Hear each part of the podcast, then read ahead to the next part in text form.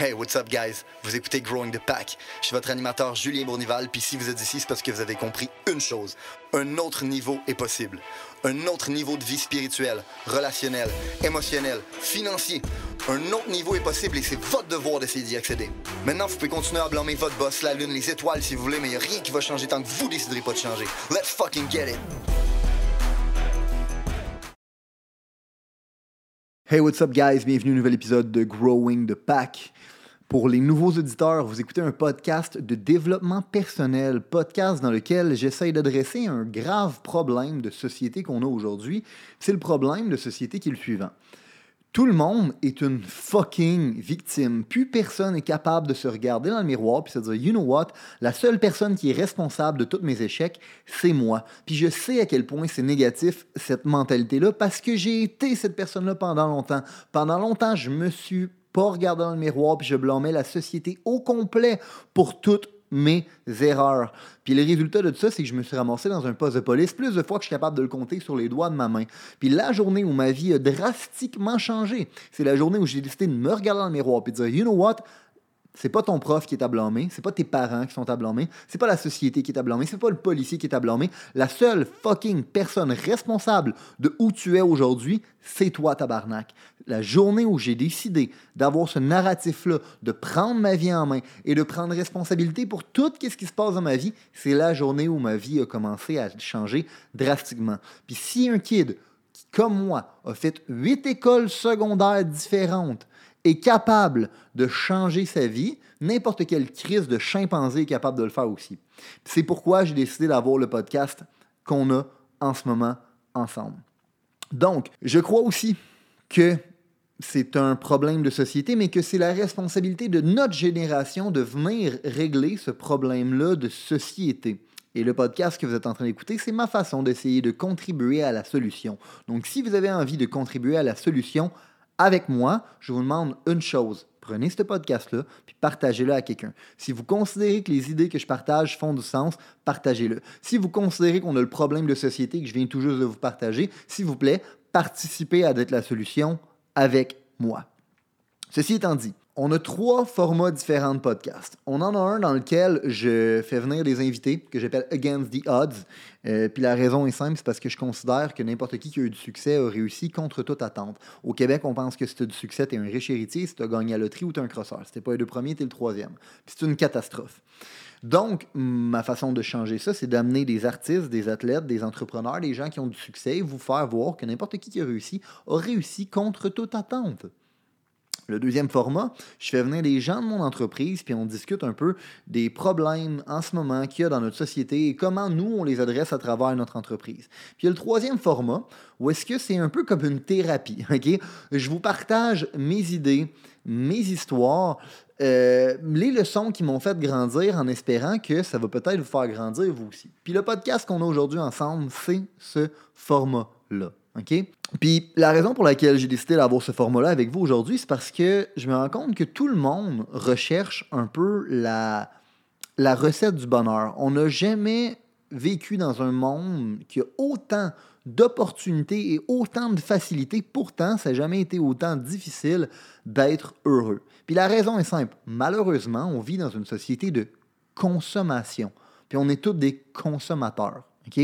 On veut tout instantané. On veut le succès instantané, on veut le bonheur instantané, on veut du plaisir instantané, on veut l'amour instantané. C'est pour ça qu'on swipe comme des malades, qu'on est sur Uber Eats, puis qu'on n'arrête pas de faire des likes, puis qu'on espère en avoir nous aussi sur nos réseaux sociaux. On veut tout instantané.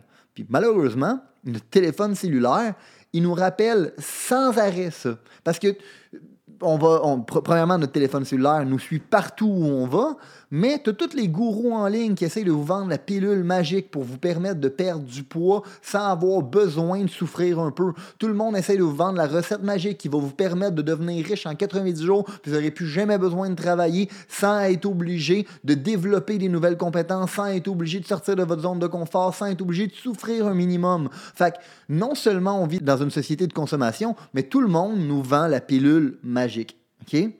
Puis ça, ce que ça fait, malheureusement, c'est que ça nous fait sentir inadéquats. Ça nous fait sentir incompétents. Parce que nous, on n'a pas tout instantané. Le succès, on ne l'a pas instantané. Le bonheur, on ne l'a pas instantané. Le plaisir, on ne l'a pas instantané. La seule affaire qu'on a instantanée, c'est des swipes, des likes, et puis du Uber Eats. Puis on se sent incompétent. Puis on se sent inadéquat. Puis malheureusement, ce qu'on doit être capable de comprendre, c'est que les choses qui sont instantanées sont rarement de qualité et vont rarement nous procurer du bonheur. Je peux comprendre qu'on veut tout instantané, puis je peux comprendre à quel point on peut se sentir inadéquat quand on ne l'a pas instantané, puis je peux comprendre à quel point ça peut nuire à notre bonheur. Toute ma vie, je me suis senti en retard. Toute ma vie. J'ai fait huit écoles secondaires différentes. Est-ce que vous connaissez un million de personnes qui ont fait huit écoles secondaires différentes? C'est pas parce que mes parents y déménageaient, c'est parce que je me faisais crisser dehors, sans arrêt. Puis non seulement j'ai fait huit écoles secondaires différentes, ça m'a pris huit ans finir mon secondaire. Quand j'ai, à l'âge où j'ai terminé le secondaire, les gens avec qui je l'ai commencé étaient déjà tous sur le marché du travail ou étaient déjà tous à l'université. Puis je me suis senti en retard sur eux une grande partie de ma vie. Puis non seulement je me suis en, senti en retard sur eux, mais quand j'ai décidé de prendre ma vie en main, quand j'ai décidé de, de me regarder dans le miroir et de dire que j'étais la personne responsable pour toutes mes erreurs, quand j'ai décidé que je voulais changer la vie que je menais, ben j'ai décidé d'entreprendre des, des nouvelles aventures, des nouvelles idées, des, des, des, des nouveaux chemins. C'est là que je me suis intéressé vers la vente, vers la business. Mais j'ai commencé tard. Ma carrière que j'ai aujourd'hui, je l'ai commencée à vingt-sept ans. À vingt-sept ans, j'ai commencé à cogner des portes. Puis pas longtemps avant ça, je travaillais dans un super club Vidéotron. Fait que, petite nouvelle pour vous, là, si vous êtes plus jeune que vingt-sept ans puis vous avez une meilleure carrière qu'un super club Vidéotron, vous êtes fucking en avance sur moi. Fucking en avance sur moi. À vingt-sept ans, j'ai commencé à cogner des portes dans l'industrie dans laquelle je travaille aujourd'hui, qui m'a fourni ma carrière et l'entreprise que j'ai aujourd'hui. Mais quand j'ai commencé à cogner des portes, je me sentais retardé. Tout le monde avec qui je cognais des portes avait maximum entre dix-huit à vingt et un ans. J'avais l'impression que j'étais le seul imbécile de vingt-sept ans qui était là. C'était comme ça que je me sentais. Je me sentais encore une fois fucking en retard. Mais qu'est-ce que j'ai décidé de faire, par exemple?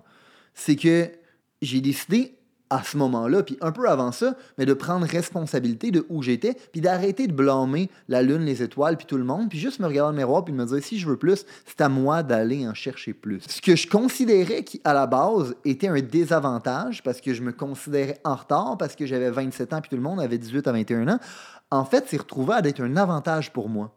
Parce que moi, je, je venais de m'acheter un condo, je venais de m'acheter un char. Moi, je, de, je devais être capable de survivre par moi-même.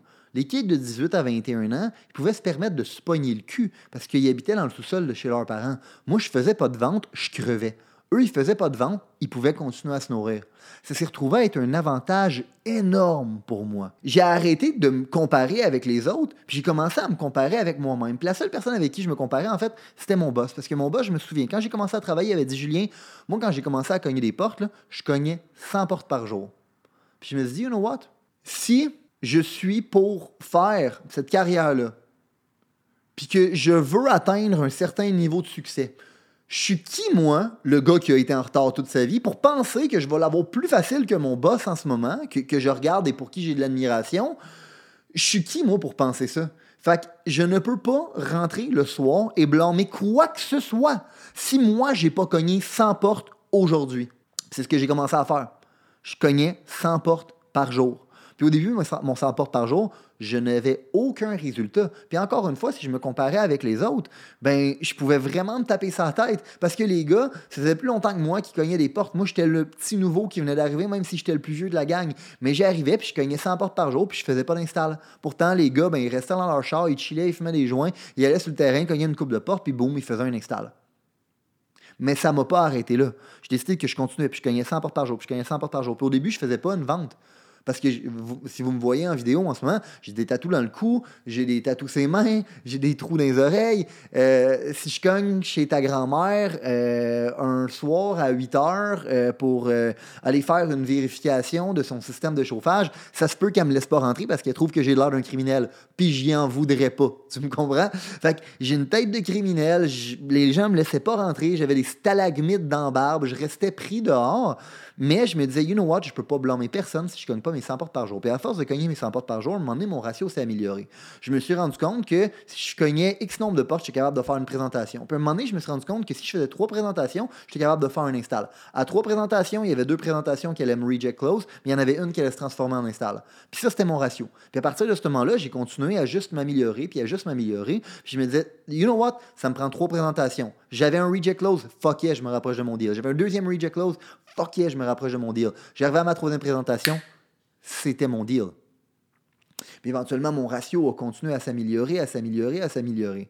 Bien, si on fast-forward aujourd'hui, la plupart des gens avec qui j'ai commencé dans cette industrie-là ne sont plus dans l'industrie. Je suis en avance aujourd'hui sur tout le monde qui était dans cette business-là avec moi, puis je suis en avance sur tout le monde envers qui je me suis toujours senti en retard. Pourquoi aujourd'hui je suis en avance sur tout le monde?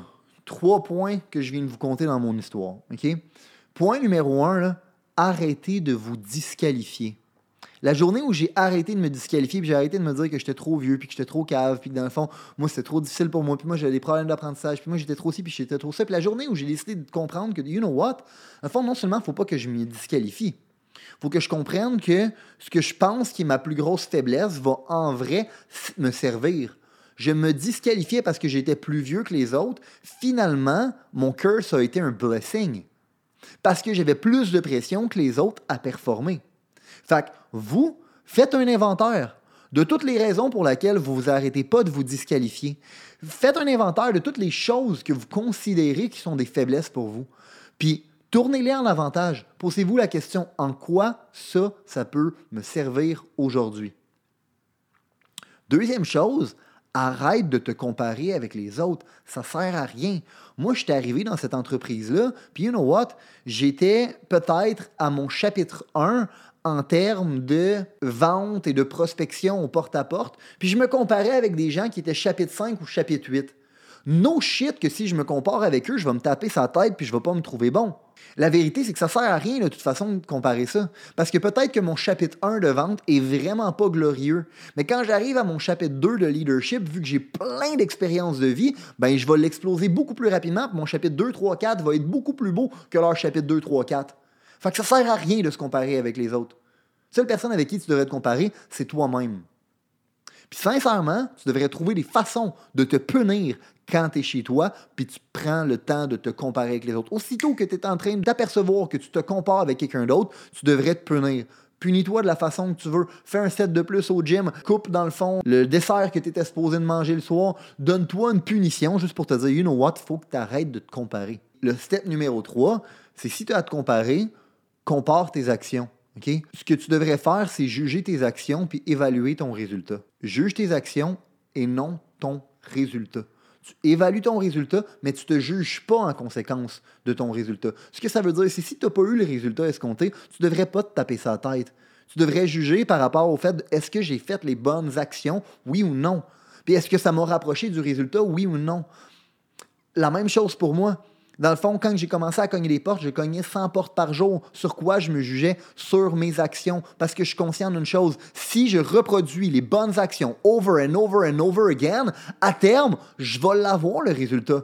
La seule chose qui va m'empêcher d'avoir le résultat, c'est si j'arrête de faire les actions. Puis la meilleure façon d'arrêter de faire les actions, c'est de commencer à se juger selon ton résultat. Parce que si tu te juges selon ton résultat, voici ce qui arrive. Des fois, tu vas faire tout ce qui était nécessaire pour être capable de win, puis tu vas pas win.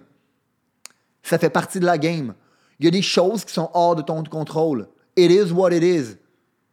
Puis si tu te juges selon tes résultats, ben tu vas te taper sa tête puis tu vas te dire que c'est pas fait pour toi. Puis même chose de l'autre côté, il y a des fois que tu vas être une putain de bitch puis pour de vrai, tu vas aucunement faire qu'est-ce que tu avais besoin de faire pour win, mais tu as été chanceux puis tu as win.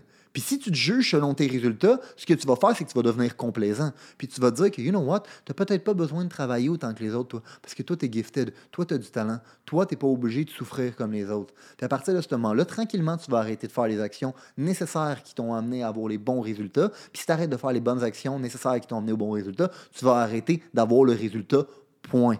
Fait qu'arrête de te disqualifier. Fais un inventaire de toutes les choses que tu considères qui sont une faiblesse, puis tourne-les en force. En quoi ces choses-là te servent? Arrête de te comparer aux autres, puis si tu te prends en train de te comparer aux autres, punis-toi, tabarnak. Puis arrête de te juger selon tes résultats, juge-toi selon tes actions. Évalue ton résultat. It's good.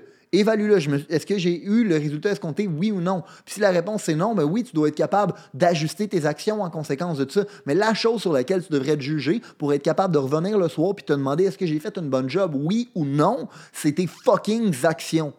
Puis si t'es fait, célèbre ton fucking win. Puis si tu commences à faire ça, je te confirme que tu vas bâtir de la confiance en toi. Puis si tu commences à faire ça, je te confirme que non seulement tu vas bâtir de la confiance en toi, c'est aussi la seule façon que je connais pour être capable de bâtir un sentiment de satisfaction personnelle. Puis si tu bâtis la confiance en toi puis tu bâtis de la satisfaction personnelle, je te confirme que c'est la recette magique pour être heureux.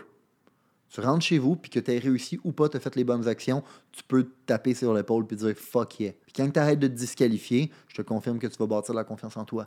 Puis toutes ces choses-là ensemble vont te permettre d'être fucking heureux. C'est ce que je viens de te partager.